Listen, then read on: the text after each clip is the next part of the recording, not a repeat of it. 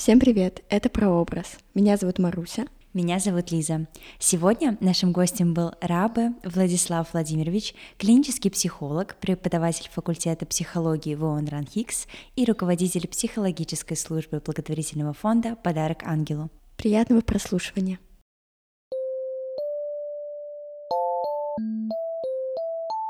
Владислав Владимирович, где вы учились и как попали в академию и в ИОН? Закончил я Рязанский государственный медицинский университет имени Павлова. Вот, заканчивал я клиническую психологию, пять с половиной лет, специалитет, закончил ее, устроился работать в одно место, в детское отделение. Эм, работал с детьми с инвалидностью и психическими нарушениями различными. Потом подумал, что надо поступать в аспирантуру, потому что мне не очень хотелось быть бедным, и пришлось ехать в Москву, потому что, ну, так принято у провинциалов. И я начал искать аспирантуру, приехал сначала в МГУ, поступать. Я жил в общежитии МГУшной, сдавал экзамены, но мне не очень понравилась атмосфера, и, ну и в целом приемная кампания как-то прошла неприкольно. Спасибо большое моим коллегам, Анастасии Петраковой, она меня связала с Марией Вячеславной Феликман, а там меня перенаправила уже в Ранхикс, вот, Кириллу Даниловичу Хломову. Мы с ним пообщались, мне показали коллег. А, один из них, кстати, был, по-моему, у вас, это Михаил Дмитриевич.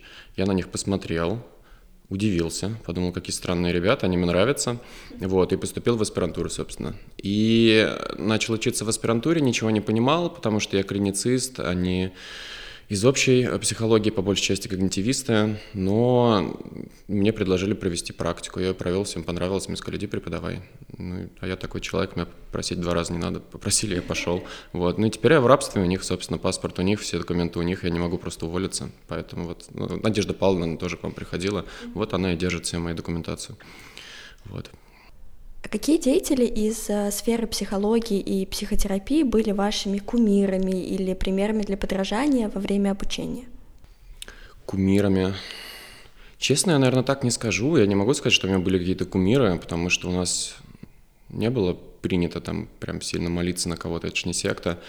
А, но был, конечно, зав кафедры Борис Юрьевич Володин. Большая ему благодарность, потому что он, он транзактный аналитик, занимался психотерапией всю жизнь. И ну, он очень классный специалист, и он был замечательный в, в плане его максимального принятия студентов. То есть он даже когда ставил двойку, он это так объяснял, что ты выходил и такой, ну, эта двойка сделает меня лучше, я справлюсь с этим, это ресурсно, все дела. Вот, и, конечно, он очень сильно повлиял коллеги из вуза, да, ну, в основном равнялся я на, на тех, кто меня учил. То есть у меня не было там, что я смотрел э, лекции там какие-то или читал книжки Ялома и думал, вау, как гениально. Ну, это где Ялом, а где Рязань. Вот, ему еще до нас расти и расти. И поэтому, наверное, они. Потом уже, когда начал учиться когнитивно-поведенческому подходу, Дмитрий Викторович Ковпак, конечно же, потом обучение в институте Бека и коллеги оттуда, Наверное, вот все, все, все русские имена. Не могу сказать, что кто-то там был из-за границы. Ну, получается, вы со всеми виделись вживую? Да, я их, я их даже трогал. Борис, Борис Дмитриевич Володин мне даже диплом подписывал в магазине «Магнит». Вот. То есть у нас все было хорошо.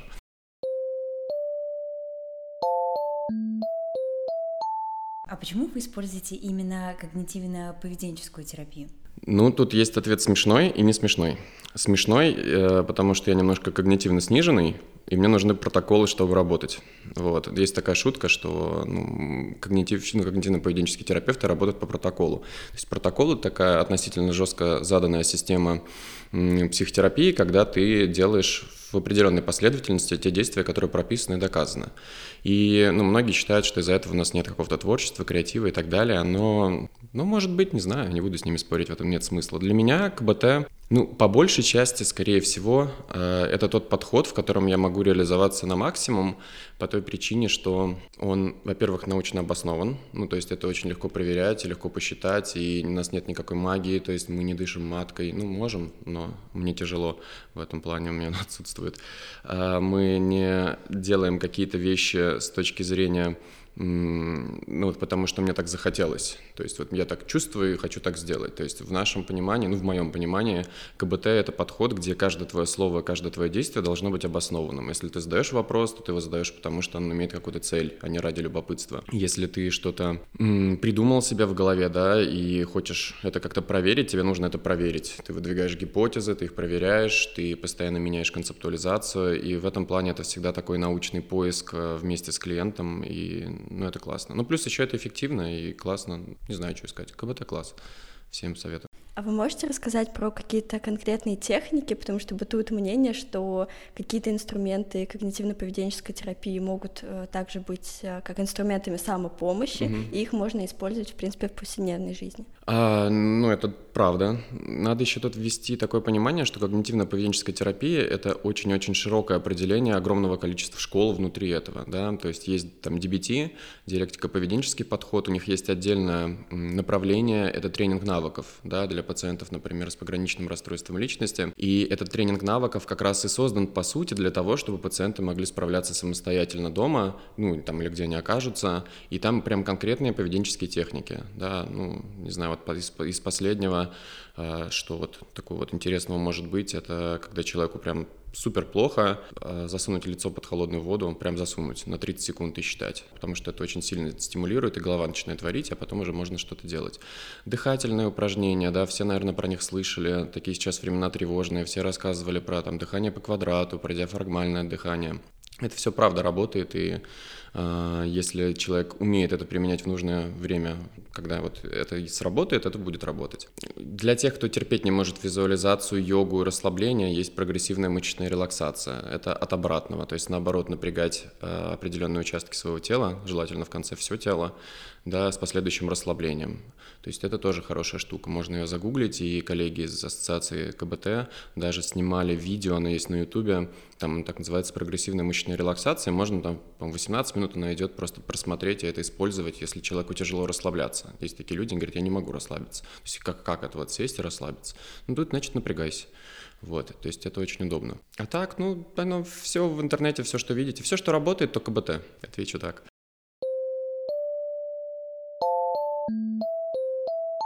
Расскажите, пожалуйста, почему вы решили, что хотите работать с фобиями и вообще как вы с ними работаете? Угу, с фобиями. Ну, фобия это самое простое, с чем можно работать на самом деле. Ну, мне так кажется. Когда ты учишься когнитивно-поведенческой терапии, да, тревожное расстройство и депрессивное расстройство это то, чему тебя учат в первую очередь. Ну, потому что это то, на, что, на чем КБТ, собственно, строилось изначально. И поэтому работать с фобиями – это такой базовый протокольчик, опять же, да, очень четкий, понятный и веселый. Во-первых, наверное, есть долька садизма во мне. Ну, не долька, наверное, очень много на самом, на самом деле. Поэтому лечение фобий в КБТ, оно чаще всего строится за, за счет того, что мы применяем экспозиционную терапию, Экспозиция, если очень простым языком, это столкновение с тем объектом, который вызывает у человека избегающее поведение. То есть, если у нас есть фобия ну, паучка, мы когда видим паучка, мы убегаем от паучка. Если у нас есть фобия высоты, мы стараемся не попадать туда, где ну, мы будем смотреть вниз или будем на высоте. Задача КБТ-терапевта сделать так, чтобы э, человек с этим встретился и не убежал.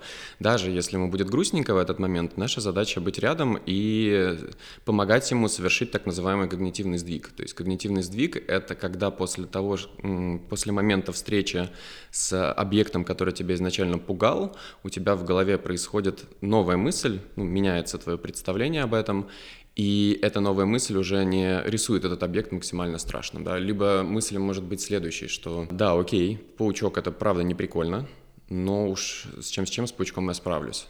Ну, то есть никто не заставляет, э, когда мы лечим фобии, потом начать бегать с тарантулами там и всем их показывать. То есть нет ни в коем случае. Но надо понимать, что вот иррациональные страхи — это, там, не знаю, бояться паука, когда я просто говорю «паук» и человеку уже страшно, он просит, пожалуйста, прекрати. Поэтому в этом плане, да, наверное, это просто очень весело в первую очередь помогать людям с фобиями, потому что там, ну, не знаю, я ездил в лифтах с людьми, которые боятся ездить в лифте, прыгая в этом лифте, чтобы мы застряли. Работая с социальной фобией, мы делали различные техники э, взаимодействия, опять же, со страхом осуждения, где ну, делали те вещи, которые заставляют осудить. То есть мой клиент брал газетку, стелил ее в метро и ложился на нее.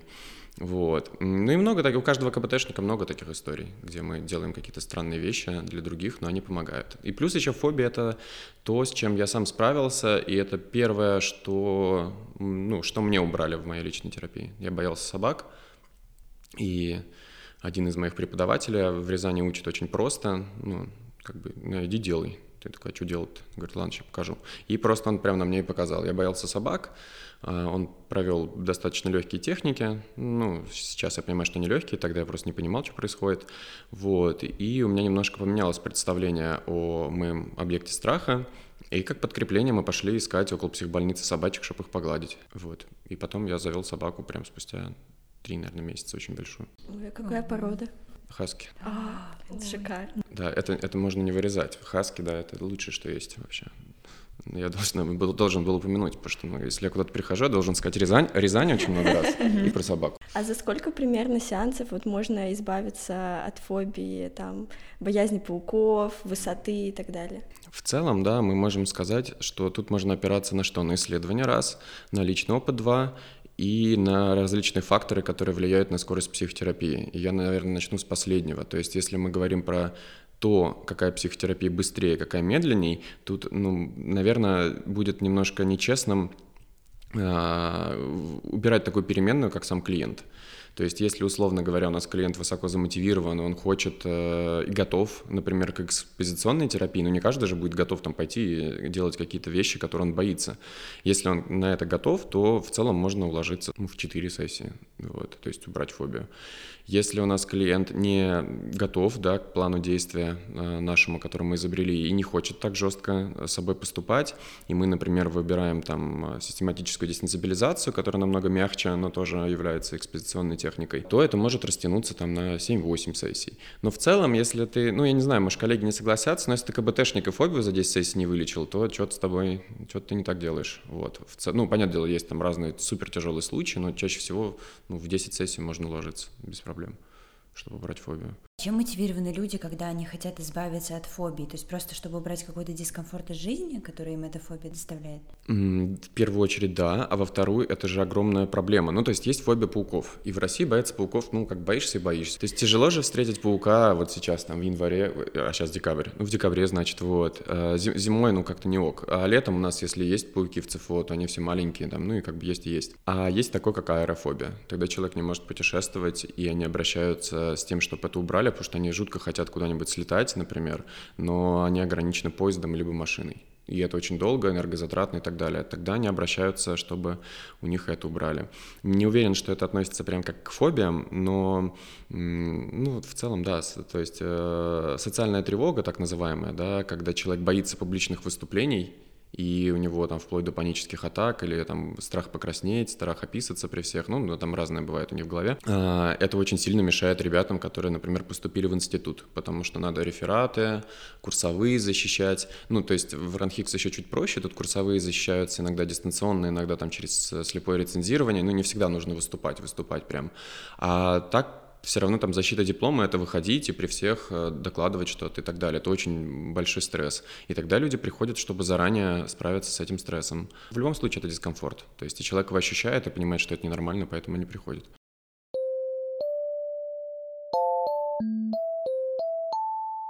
А расскажите, пожалуйста, если мы немножко отойдем от фобии, как проходит, в принципе, первая консультация с психологом, с психотерапевтом, и что делать, если человек чувствует какой-то дискомфорт, чувствует проблему, но не может сформулировать запрос? Надо тут опять же сказать, что, наверное, у всех первая сессия проходит по-разному. Я расскажу, как проходит у меня и как у нас принято в нашей секте.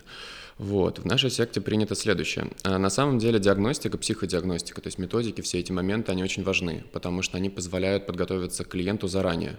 И поэтому, когда ко мне записывается человек, я ему скидываю очень такую коротенькую, но анкетку, где он пишет примерно, что он ко мне прется, собственно, что ему от меня надо, а, и проходят скрининговые методики, которые позволяют мне оценить там уровень тревожности, депрессивности, суицидальный риск и там копинг-стратегии. Ну, чтобы я уже примерно понимал, а, вызывать скорую или нет на первую сессию. Потому что мало ли он там что задумает плохое сделать. Вот. А, когда я все это посмотрел, мы встречаемся с человеком, то есть обозначаем время и так далее, он приходит. И дальше, на самом деле, редко, ну вот эта вот фраза, э, я первый раз у психолога, честно говоря, даже не знаю, что тут нужно говорить, ее, ну, каждый раз практически слышишь, и это окей. Во-первых, ну, это работа психотерапевта или консультанта сформулировать, помочь вам сформулировать запрос. Наверное, бывают люди у коллег, которые приходят и, ну, у них все хорошо, но они хотят покопаться в себе, такое встречается. Так как я клиницист, ко мне не приходят похвастаться, ну, типа, сколько миллионов я заработал, давай разберемся, как заработать больше. Ко мне приходят, ну, с конкретными вещами, и им очень легко сформулировать запросы. А, трудность возникает тогда, когда они говорят, ну, вот у меня, там, не знаю, пониженное настроение уже на протяжении, там, двух месяцев, а еще у меня паническая атака была, а еще я, мне выписали антидепрессанты, меня тошнит постоянно уже три недели, а еще я думаю о смерти, а еще я поругалась с мужем, и ты сидишь и думаешь, классно, хорошо, и тогда наша задача просто расставлять эти запросы, ну, цели у нас говорят цели, а, по приоритету для клиента, то есть мы это все выписываем, и вот да, если, например, кто-то из слушателей захочет обратиться к психологу и не будет знать с чего, очень просто, брейншторм, выписываешь все, что тебя беспокоит, на листочек, а дальше оцениваешь от нуля до 100 а, каждую эту проблему, а, задавая себе вопрос, вот если я ее решу, насколько моя жизнь станет лучше вот сейчас прям, да, и тогда мы можем понимать, что, наверное, суицидальные мысли у нас выйдут на первый план, потому что смысл решать все другие цели, когда у нас ну, человек может, например, жизнь суицидом покончить. Ну, мы разберем отношения с мужем, это будет прекрасно, но то, что он будет э, с хорошими воспоминаниями хранить потом, ну, то есть такой себе. Поэтому вот примерно это как-то так происходит, и первая сессия у психолога,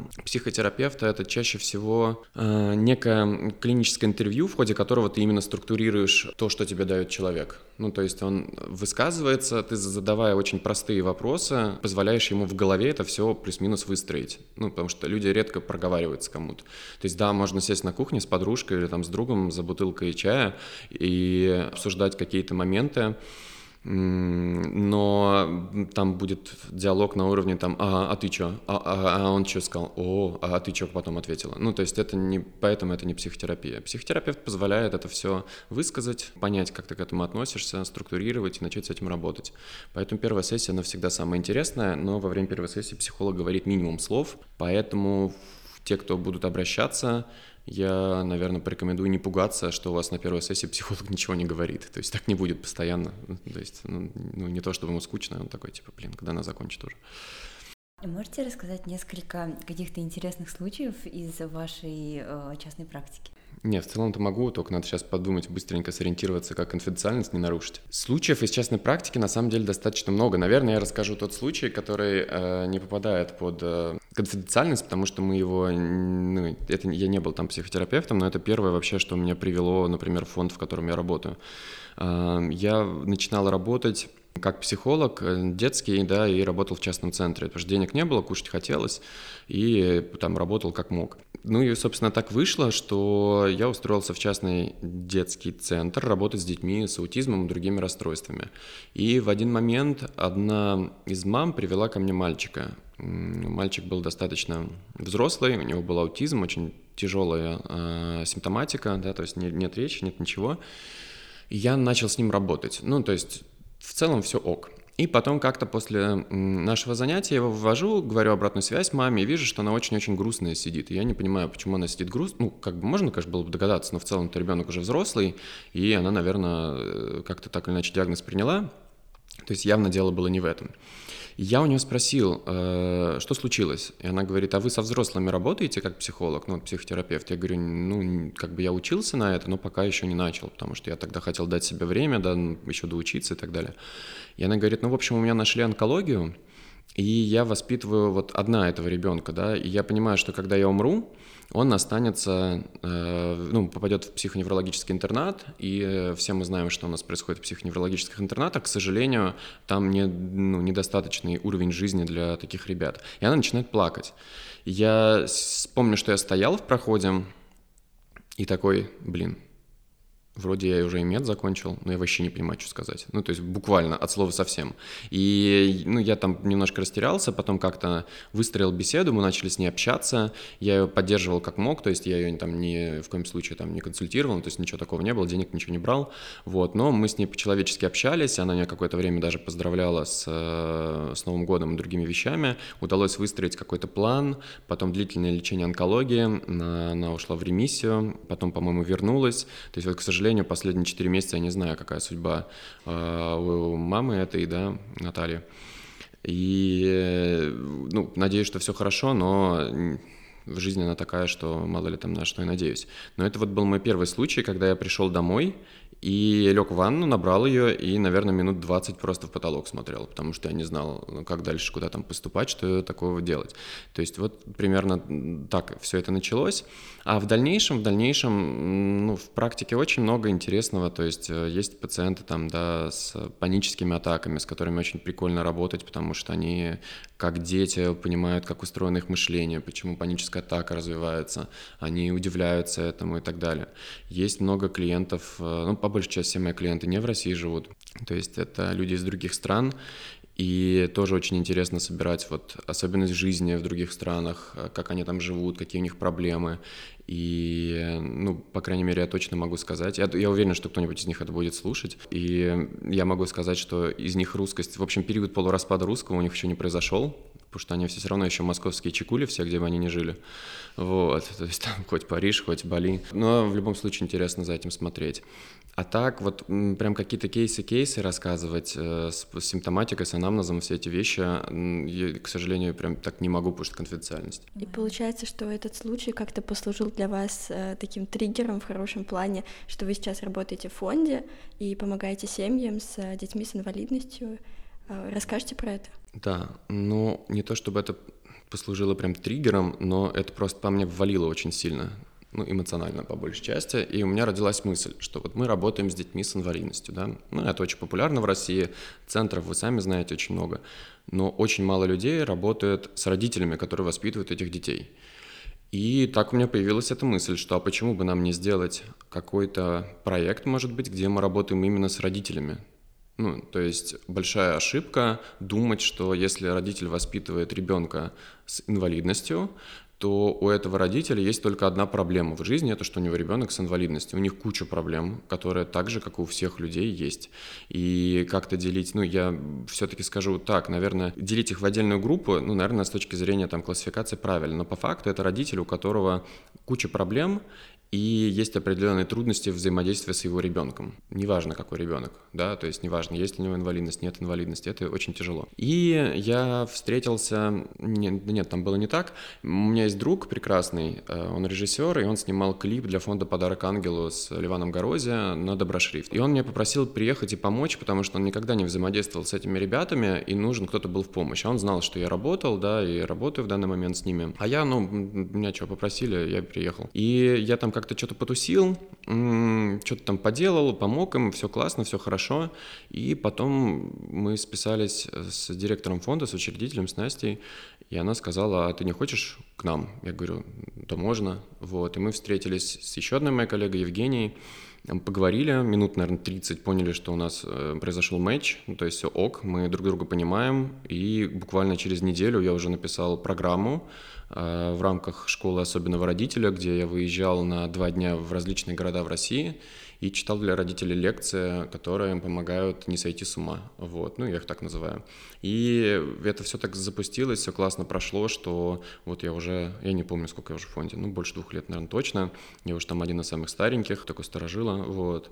И все наши проекты, да, которые мы делаем с точки зрения психологической службы, они ну, появились, когда я туда пришел, потому что не было психологической службы тупо. То есть, и как бы я ее просто с нуля делал, и была практика в Ранхикс, и до сих пор она проходит, да, что что я даю возможность ребятам, которые хотят консультировать, научиться консультировать и провести первые сессии. Они, конечно, сопротивляются, очень не хотят э, учиться, потому что они засранцы, я надеюсь, это не вырежет тоже. Но через слезки они все-таки это делают и понимают, что, а, оказывается, это не так сложно, если думать головой. И ну, я точно знаю, что большая часть из них, кто эту практику проходил, они выбирают потом консультирование своей профессии, начинают работать, начинают деньги зарабатывать какие-то там, ну, на мороженое, на бигмаке, там, на проезд. А бигмаков больше нет. Ну ладно, я забыл. Big Special? Да, Big Special теперь. Ну, на Big Special сырова, да, вкусные точки. И они большие молодцы. Но это вот был как раз тот проект, где они консультировали родителей, которые воспитывают таких детишек. И для родителей это прям огромная-огромная польза была. Ну и есть до сих пор. То есть вот примерно, да, наверное, с этого, с, этот случай дал мне мысль, а мысль э, привела к определенным эмоциям и действиям. Все по КБТ, все по протоколу СМЭР.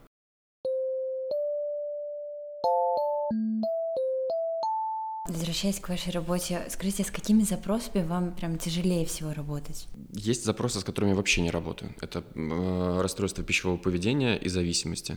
Э, зависимости э, вообще любые. То есть я перенаправляю сразу. Если брать вот понятие тяжести, то это пограничное расстройство личности, это тяжелая форма депрессии, которая ну, на медикаментах, но психотерапия должна быть. И что же еще? Ну, суицидальный риск, это понятно, но он с депрессией обычно рука за ручку идет из ПРЛ. И это вот, наверное, вот эта вся красота, она выматывает больше... А, и горевание, то есть когда человек потерял кого-то, и ты с ним работаешь, то, есть работа с горем тоже очень тяжелая. А, ну и тогда с травмой еще туда же. Блин, вся моя работа тяжелая получается, только что это понял. А, травматизация, да, жертвы изнасилований, э, жертвы с ПТСР различные, да, грабежи, насилие, в том числе комплексное ПТСР, то есть когда человек длительно находился в ситуации насилия, например, если он жил в семье, где отец каждый день приходил домой и там избивал его или маму, и он это все видел. И потом, да, если мы говорим про флешбеки, про такую интрузионную симптоматику, ну, то есть когда симптоматика у нас не просто вот мы идем и знаем, что у нас там вот сердце стучит, а такая симптоматика, она вмешивается в жизнь. То есть э, когда флешбеки, например, да, все про это знают, сны какие-то. И да, там, например, у клиента было так, что когда он слышал ключ, ключ, который ну, проворачивается в двери, будучи уже взрослым, у него начиналась дикая паника, потому что это ассоциировалось с папой, который приходит и будет сейчас его бить. Вот с такими ребятами сложно работать, поэтому я стараюсь их брать, э, ну, не сразу много, есть очередь, то есть там люди стоят в очереди э, для того, чтобы, ну, я просто банально не выгорел. И вот с этим всем тяжело работать, но зато одновременно тяжело, но да, я и студентам про это всегда говорю, почему клиницистам быть хорошо. Ты хоть и с одной стороны выгораешь быстрее, а с другой стороны ты когда людям помогаешь и видишь, что им лучше, и, ну, нет синдрома Бога ни в коем случае, то есть ты не думаешь, им лучше, потому что я их спас, типа, давайте меня похвалим. Но ты понимаешь, что какой-то вклад ты в любом случае внес, и человек взял на себя ответственность, да, нашел смысл в этой жизни, чтобы жить, э, научился быть счастливым, и, ну, он тебе благодарен и считает, что ты к этому тоже руку приложил, то ты такой, ну, класс, не зря учился, то есть не, зря этот диплом все-таки. Но для меня психолог — это помогающая профессия все равно. То есть хотя, ну, при всем уважении коллегам, которые занимаются научной деятельностью, вы несколько раз а, упоминали там суицидальные мысли, работу с этим. А, вот есть ли какие-то правила, условно, если ваш знакомый, друг, а, близкий человек рассказывает и делится опытом, что вот что-то происходит, у него есть такие мысли, как себя вести? Понятно, что поход к психотерапевту это здорово, но вот на бытовом уровне а, наверное, как общаться, как понять, да. что твоя реакция правильная. Или если, например, просто отказывается идти к психологу и ну, непонятно. Ну да, какую позицию тут занять? Да. Ну, во-первых, если человек хочет себя убить, он, к сожалению, себя убьет. Это нужно помнить, всех не спасти. Ну, так исторически сложилось. Если с точки зрения друга или близкого человека, надо понимать, что друг и близкий человек не равно спасатель. Ну, то есть не надо ставить себя в позицию, я должна его спасти, потому что ему больно, плохо и так далее. Но что мы можем сделать как близкие люди, как друзья? Да, мы помним, что, опять же, одна из, э, один из суицидальных факторов — это социальная отгороженность. Ну, то есть когда у человека нет близких контактов, ему не может с кем-то поделиться и так далее. Поэтому наличие э, плеча, в которое можно немножко поплакать, вот, ну, условно говоря, да, а способность поддерживать, не осуждая, способность не давать советы, когда тебя не просят, и быть просто рядом, ну вот, быть просто другом в хорошем смысле этого слова, и быть надежным другом, это а, как раз и есть антисуицидальный фактор. То есть, по сути, для того, чтобы помочь человеку, ему нужно быть просто другом, а не становиться ему спасателем. Плюс по опыту обычно, когда люди заявляют о суицидальных мыслях или что-то такое делают, это все-таки очень часто может быть определенной формой демонстративного поведения. Ну, то есть человек привлекает так к себе внимание, и если реагировать всегда очень остро определенной какой-то форме, это такое поведение может у него закрепиться, да, ну, опять же, условно рефлексы. Ну, я упрощаю очень сильно, да, но в любом случае, да, это такие вот моменты достаточно э, часто встречаемые. Тут нужно очень четко дифференцировать. К сожалению, люди, которые правда хотят покончить жизнь суицидом, очень редко про это говорят, и вот тут сложно. То есть надо, наверное, больше замечать и обращать внимание на тех друзей, которые, бац, перестали общаться, что-то не выходит на связь. Вот, ну, можно просто позвать его в кафе кофе попить, это ну, уже у него для него будет очень хорошо. Ну, такая атака любовью, назовем это так.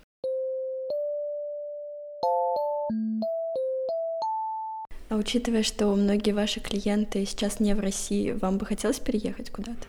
Нет, я не могу. Ну как, у меня был опыт до какого-то времени в Германии, да, я очень люблю эту страну, я с ней очень близок, собственно, по фамилии видно, вот. Э, но я не очень себя представляю вне своего любимого Мордора. Мне очень тут комфортно, я люблю э, Россию, да, что бы с ней ни происходило, я буду пытаться тут работать, что-то делать свое дело.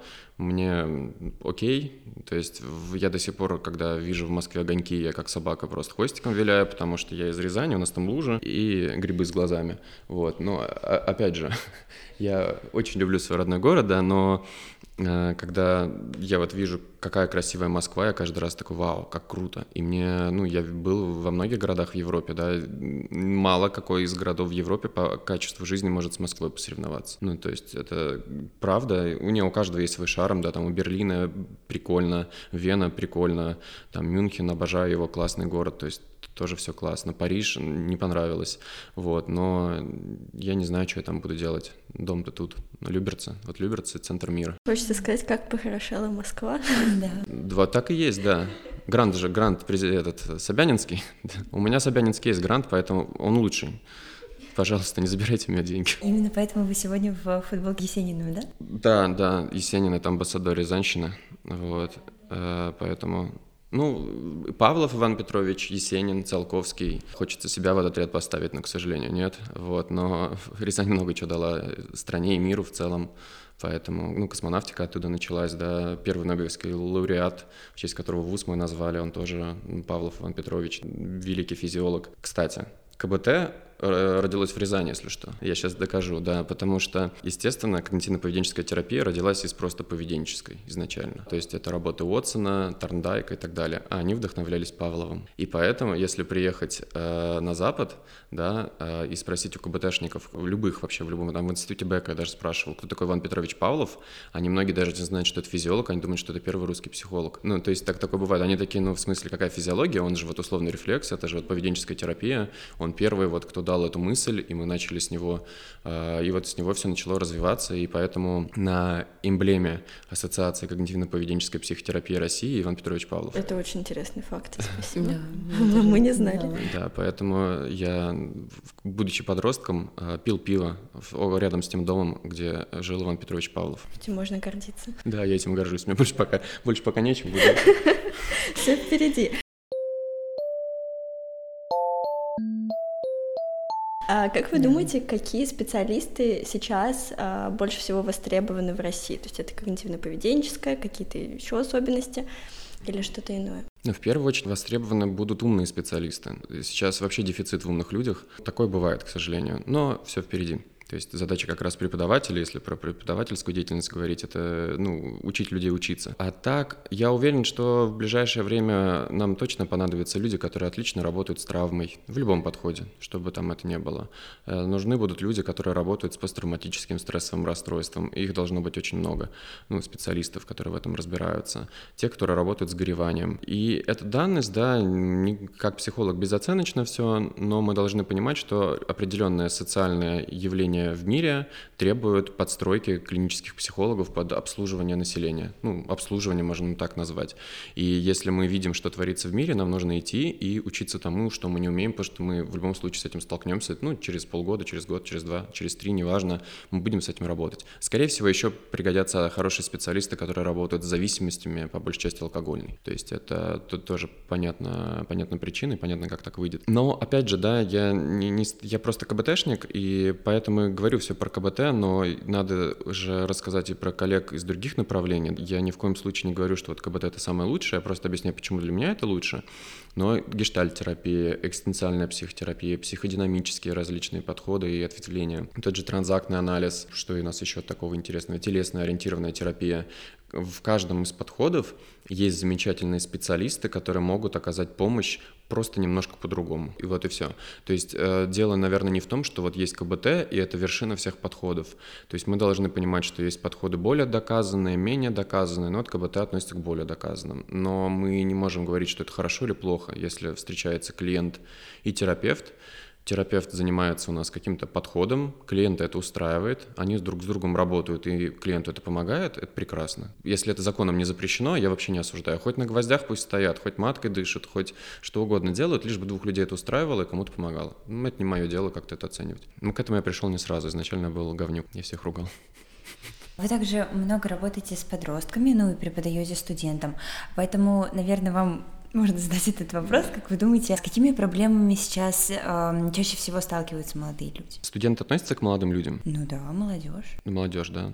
да. Просто из некоторых же песок сыпется. Ну ладно. Понимаем. Сейчас, сейчас где-то третий курс такие, а, козел.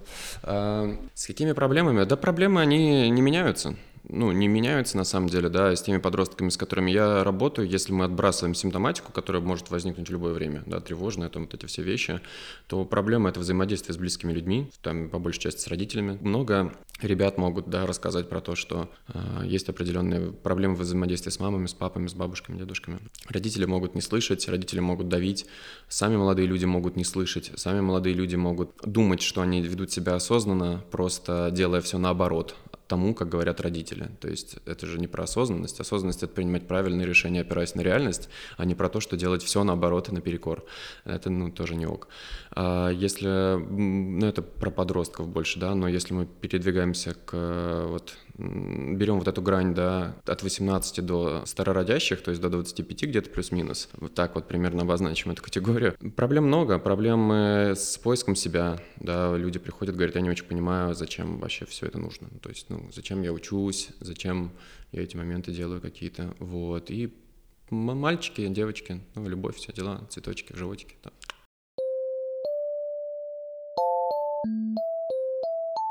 А чем вы занимаетесь в свободное время от работы? А, плачу в основном. Я же рассказал, с кем я работаю. В основном я реву. Вот. Не, если честно, если честно, моя жизнь, она сильно увлекательна. Во-первых, я прозанимался с 6 до 18 до 19 лет карате профессионально, то есть у меня черный пояс, я занимался, я профессионально могу избить человека и научить другого, как это сделать. Вот. Э, то есть в целом, если у меня не очень получается психологическими методами, ну, добро пожаловать. Спорт я не бросил, да, я перешел просто немножко в другую штуку, в пауэрлифтинг, это силовое троеборье, у меня были травмы, я их залечил более-менее, сейчас опять вернулся, поэтому я поддерживаю имидж тупого качка большую часть времени, да хожу, что-то там штанги поднимаю, туплю немножко, вот. То есть качаюсь. В основном я хожу в зал, да, то есть поднимаю железки, опускаю их, вот, очень примитивно. Собака, да, я уже про это сказал. Пытаюсь плюс-минус быть хорошим семьянином во всех сферах, да, э, делать ремонт дома, никого не огорчать, вести себя хорошо, вот какие-то такие моменты. Что еще? А, на барабанах я могу играть, на ударных, вернее, вот. На концерты раньше ходил, панковал, там делал всякие ужасные вещи, ну, короче, рок, все дела. Как-то так, но не, не могу сказать, что я там любитель ходить там в ночные клубы, я ни разу не был в жизни в ночном клубе. А, нет, один раз был, но я сел в угол и не вставал оттуда, чтобы это все не видеть. Мне очень понравилось, было классно. Вот, никогда больше туда не вернусь, это ужасное место для меня. Но это было весело. Да и все, наверное, вот примерно такими вещами занимаюсь. Да, про собачку очень мило. Ну, сколько ей лет? Или это она, или он? Это, это он, это его зовут Рагнар, да, в честь викинга, потому что он все захватывает, а, а все, что не может захватить, насилует прямо на месте. Круто. А, ему 6 лет, и это Хась, и это, ну, то, что вот прям сильно-сильно, очень большой антисуицидальный фактор в моей жизни. Ну, то бишь, а, он позволяет, во-первых, я не, не то чтобы э, прям зожник-зожник, но я стараюсь не употреблять алкогольные напитки в больших количествах. Одна из причин, потому что если их употреблять в больших количествах, то ты можешь, ну, немножко закутить и не вернуться домой. А когда у тебя собака дома, ты всегда должен вернуться домой, чтобы с ней погулять. А еще ты должен проснуться, чтобы с ней погулять. Поэтому свою жизнь я подстраиваю исключительно под график собаки. Пары, все такое, сначала собака, потом все остальные. Пес лучший вообще. Хотелось бы просто спросить в целом про домашних животных. Они же помогают, наверное, тоже бороться. Это терапия. Да, да, они помогают бороться с какими-то проблемами людям. Есть, есть статистика, да, что наличие домашнего животного является антисуицидальным фактором. То есть человек, у которого есть домашнее животное, с которым у него теплые эмоциональные взаимоотношения, он в любом случае, ну, может быть, подумает. Это будет одна из причин, которая может его заставить сделать правильный выбор. Это раз. Были проекты, где людям с зависимостью, когда они выходили в ремиссию, давали домашнее животное, собачку, например, да, или ну, собачку чаще всего, и денежки на содержание этого животного, потому что считали, по-моему, это в Англии было, что ну, животное — это всегда ответственность, люди с зависимостью очень плохо берут за кого-то ответственность, и это способ научиться привязаться и не, ну, например, не употреблять больше. Поэтому в любом случае. Есть э, какие-то исследования, я читал, помню, когда учил немецкий, я на немецком читал статью про то, что люди, которые взаимодействуют с собаками на протяжении всей своей жизни, ну, в плане, там, гладят их и так далее, э, там, тискают как-то, у них э, ниже статистика, в общем, они реже болеют сердечно-сосудистыми заболеваниями и умирают от них. Я не знаю, как это работает, и вообще не уверен, что эта статья была научная, но я такое точно читал. Поэтому, да, в любом случае домашнее животное – это классно. Ну и единственное, что надо с головой подходить к этому, заводить их только если вы готовы эту ответственность брать, чтобы потом там не выкладывать на Авито, отдается собачка, потому что, потому что вот так. То есть это не окей. Ну и тем более не окей их выкидывать на улицу. Жалко, что в России нельзя, там, как в Европе, в офисы, например, приходить со своими животными. Да, это вроде тоже да, очень мне кажется, помогает. Это очень помогало. В наш фонд можно.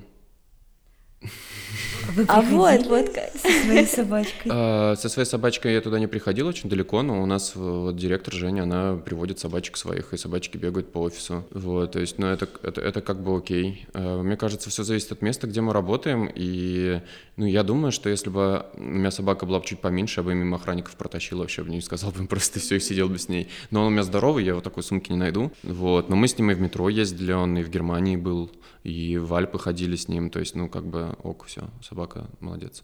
Активная позиция. Да, значит, хаски. А у вас немецкие корни? ну, частично, да. Частично, да. А немецкий в э, какой момент вы начали изучать? А немецкий в какой момент я начал изучать? Сейчас скажу.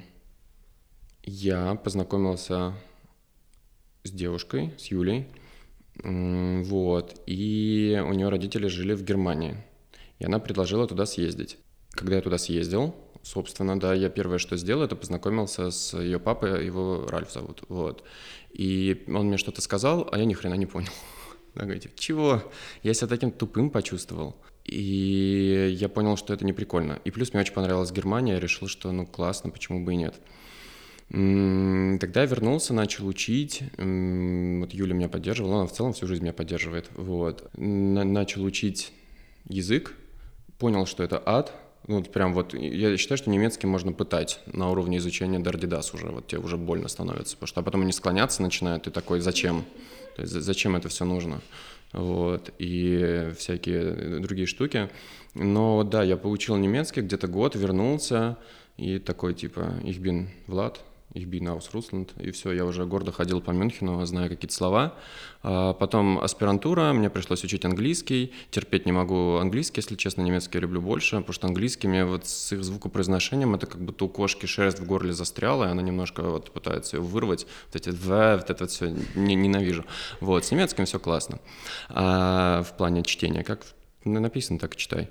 Э, но в любом случае из-за того, что начал учить английский, то немецкий немножко забыл. А сейчас из-за того, что долго не путешествовал, не ездил, никуда практики нет, то есть на английском я еще плюс-минус могу что-то говорить, то на немецком там их бенчнапе, доскляйна, крокодил. Вот могу песенку спеть, все, больше ничего.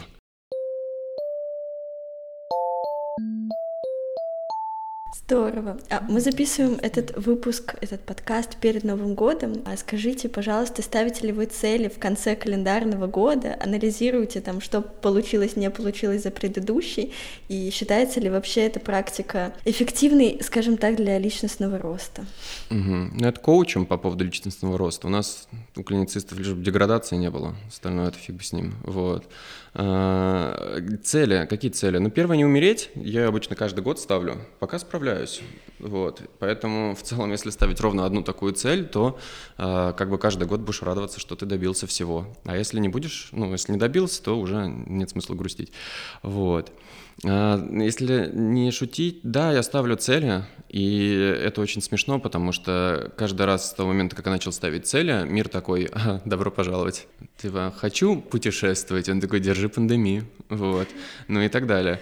А, я начал ставить цели на, вот не на весь год, да, а на какие-то участки. Ну, то есть вот добить такой проект, доделать это, попробовать диссертацию дописать, потому что вот у нас был как раз день рождения Владимира Феликсовича, Спиридонова, нашего декана и самого прекрасного человека на планете. И я спокойно стоял, значит, никого не трогал. Он сзади подходит и такой, Владислав, а вы диссертацию пишете? Я такой, что вы так сразу-то? очень больно было вообще-то. А, и вот надо диссертацию вроде бы дописать немножко. Наверное, да, любое планирование, оно помогает немножко структурировать мозги и понимать, что ты делаешь. А, но я думаю, тут не стоит расстраиваться, если эти цели не удалось достигнуть, потому что у мира свои правила, и нет такого закона, что мир должен быть к нам справедлив и стабилен. Ну, как есть. Но я какие-нибудь цели поставлю. Ну, вот первое я уже сказал, да, не умереть хотя бы, и все. Спасибо большое. Спасибо, спасибо вам что большое. пришли. Было очень да, круто. Было очень интересно. И у вас очень крутые татуировки. Да? А, спасибо. Ну, это да, еще одна, еще одна из этих хобби, типа того.